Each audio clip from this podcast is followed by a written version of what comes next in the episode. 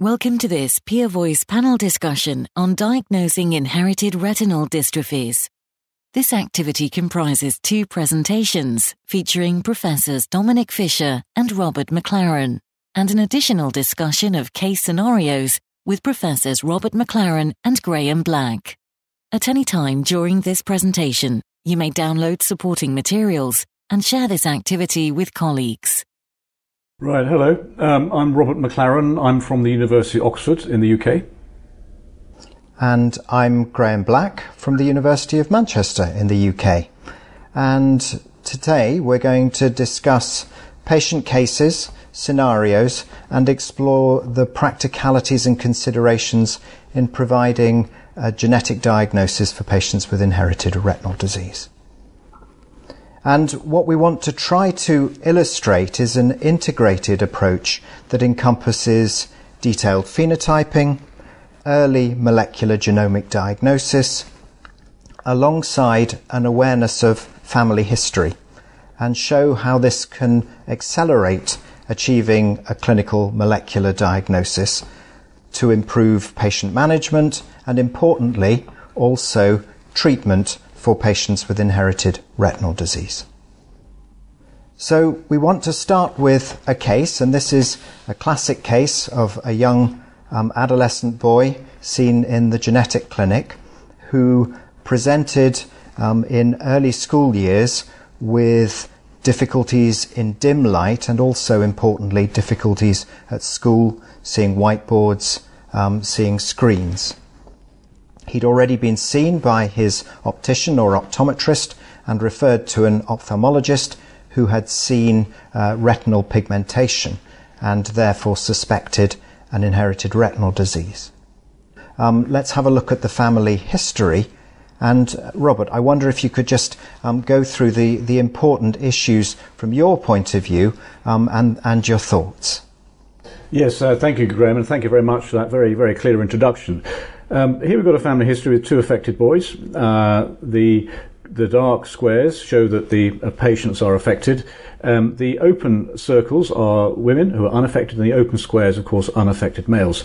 So we don't really have any family history going back beyond uh, these two uh, males, and so we can really consider possibly any genetic mode of inheritance. It could be recessive, uh, it could be dominant but not fully penetrant, uh, it could even be mitochondrial as being passed from the mother to the two boys.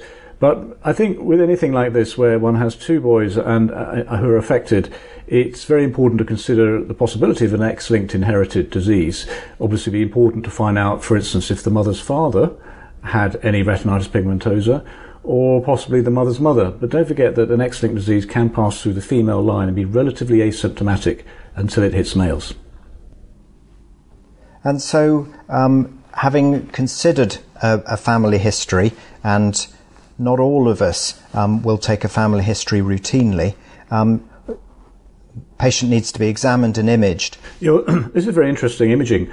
Um, on the left, you've got the autofluorescence, and what you can see is that there's the sort of darkish black spots in the mid periphery. Uh, classically, we would call this the bone spicule changes, although I do prefer the term pigmentary retinopathy. Uh, and that is sort of in the equatorial region. It's not customary to what people think it's starting very, very anterior. It's more equatorial. And then on top of that, we've got a relatively healthy looking sort of area around the optic disc, but in the very center, you can see a fluorescence ring. And this fluorescent ring, again, is very suggestive of a ciliopathy type retinal degeneration, where we've noted that the ring corresponds to the edge of the degeneration as the photoreceptors are losing the outer segments. So, in conclusion, I would probably say this is a sort of a rod cone dystrophy uh, caused by a gene that has an important role in the cilium based on the appearance of the retina. And you you mentioned that it's important to consider family history and think about X-linked RP. Um, and of course, uh, examination of female carriers, the mother in this case, is absolutely crucial. Um, and this is her autofluorescence imaging. This shows the the star shape of the reflex, sometimes called tapetal reflex. It's something that can be seen in, in animals that have a special membrane for night vision. Uh, but effectively, what this represents is the X inactivation pattern in photoreceptors as the posterior pole of the retina grows out pulling the clones into these sort of star shape where you've got normal and abnormal cells. So, I mean, this is very pathognomonic of an X-linked uh, disease. Of course, it, it could be one of the two common forms that we see on the X chromosome. But this for me would be very reassuring, particularly if I had an equivocal genetic diagnosis. This would be very reassuring that we're dealing with an X-linked inheritance. And it underlines why examining family members um, is so crucial. Yeah, absolutely, Graham. And so, alongside um, clinical examination, we need to think about uh, genetic testing. And early genetic testing, early in the um, in the clinical pathway, I think is what is expected now, um, and that requires a discussion about the implications um, for the individual, for family members, um, what the what the possible outcomes might be. Given that we don't know the diagnosis, it's possible that this could be syndromic, and so that needs to be discussed. And genetic testing can be undertaken in a, in a range of different ways. So the genomic era has been uh, driven by technology, and we can see testing that can focus on the whole genome. We can think about whole exome sequencing of the coding sequences of all of the genes within the genome, or just a gene panel.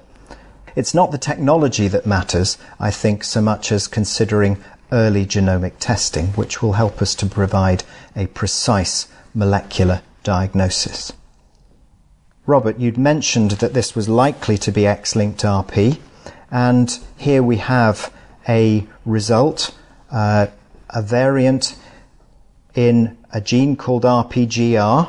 I think it's fair to say that many ophthalmologists won't be terribly familiar with the sort of annotation that's seen here. RPGR, the commonest of the genes causing X-linked RP, and uh, the Human Genomic Variation Society description that shows a C number for the cDNA and a P number for the protein, and this shows a substitution of one amino acid, um, glycine, for another serine at position 60. And the, the laboratory felt that this was a variant of unknown significance. That's to say, we couldn't interpret it. And I don't know about you, Robert, but that's that's not an uncommon scenario. No, um, exactly, Graham. I mean, a lot of people think that the genetic testing is the ultimate diagnosis. Uh, but quite often, as you know, you do the genetic test and you end up with potentially two or three different diagnoses because they're often far from clear. Yeah, and, and what we're trying to do here is to take um, an integration of the family history the genomic data and the phenotypic data. Um, and generally, we do that within a multidisciplinary team meeting. Um, we have these to discuss all of the variants of unknown significance that we see. And the aim there is to see whether there is evidence that can support uh, suggesting that this is causal. And so in this case, the, the laboratory had initially relatively little information about the family history and the phenotype. However, the family history and, and I, I, believe also the segregation in both the affected males had been undertaken. And then secondly, as you said, the, the phenotype in, in the mother was virtually pathognomonic of X-linked RP. That radial pattern of X inactivation is very characteristic. And the discussion in the MDT pushed that over towards it being likely pathogenic.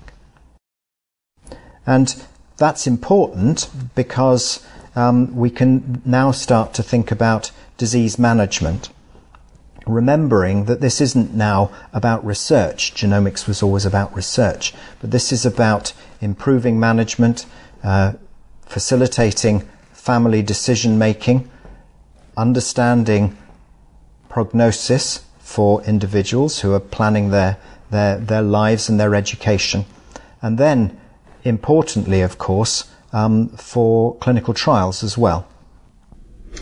Yeah, well, um, obviously that's really why people come and see us, Graham, is because they want to know if anything can be done. Uh, and thankfully, uh, due to medical advances, we now have gene therapy programs up and running for a number of inherited retinal degenerations, which in our time when we were learning ophthalmology as residents uh, would have been unheard of, to, to be frank with you.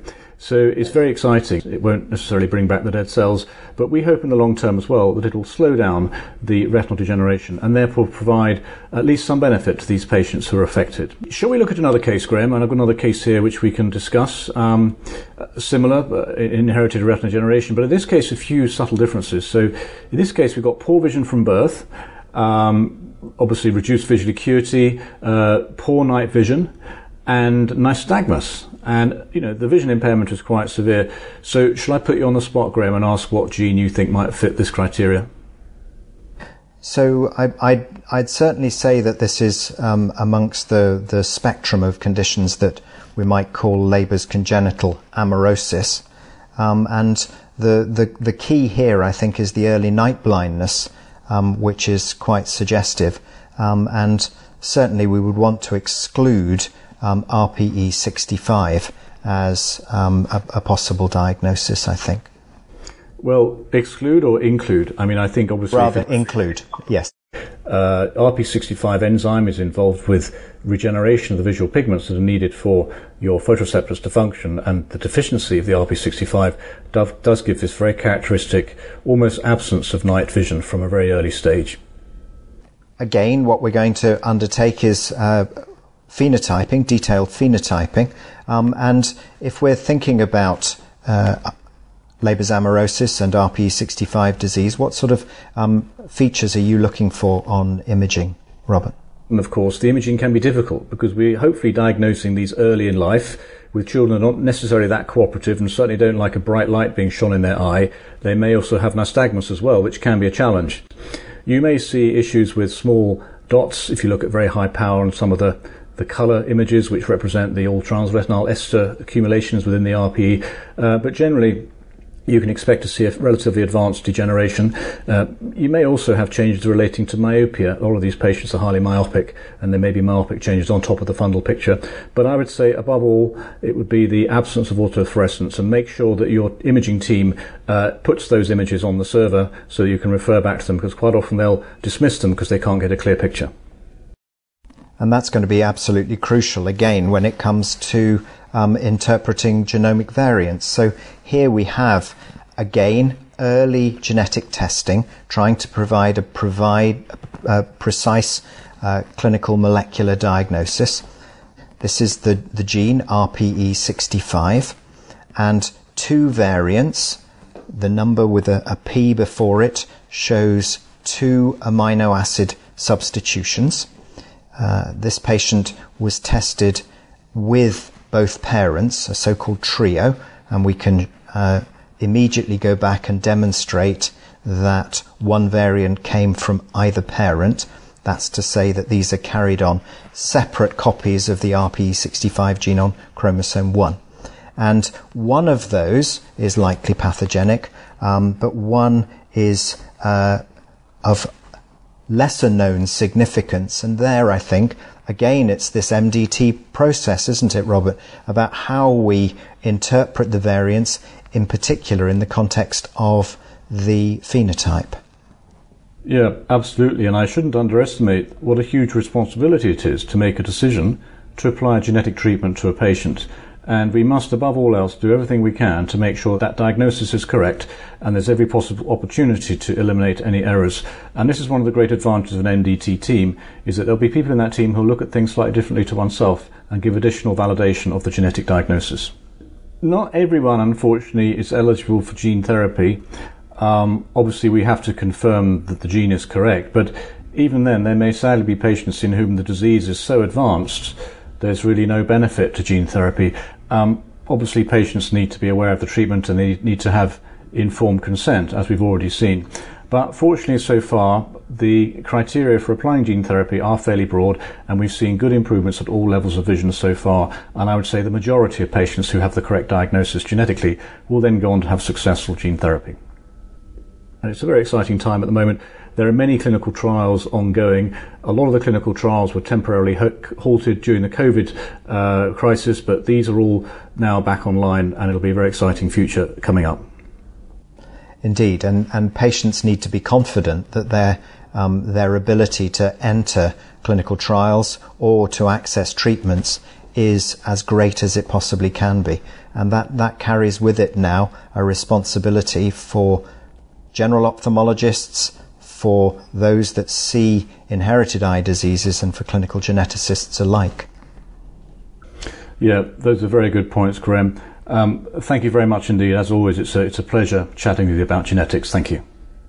This has been an activity published by PeerVoice.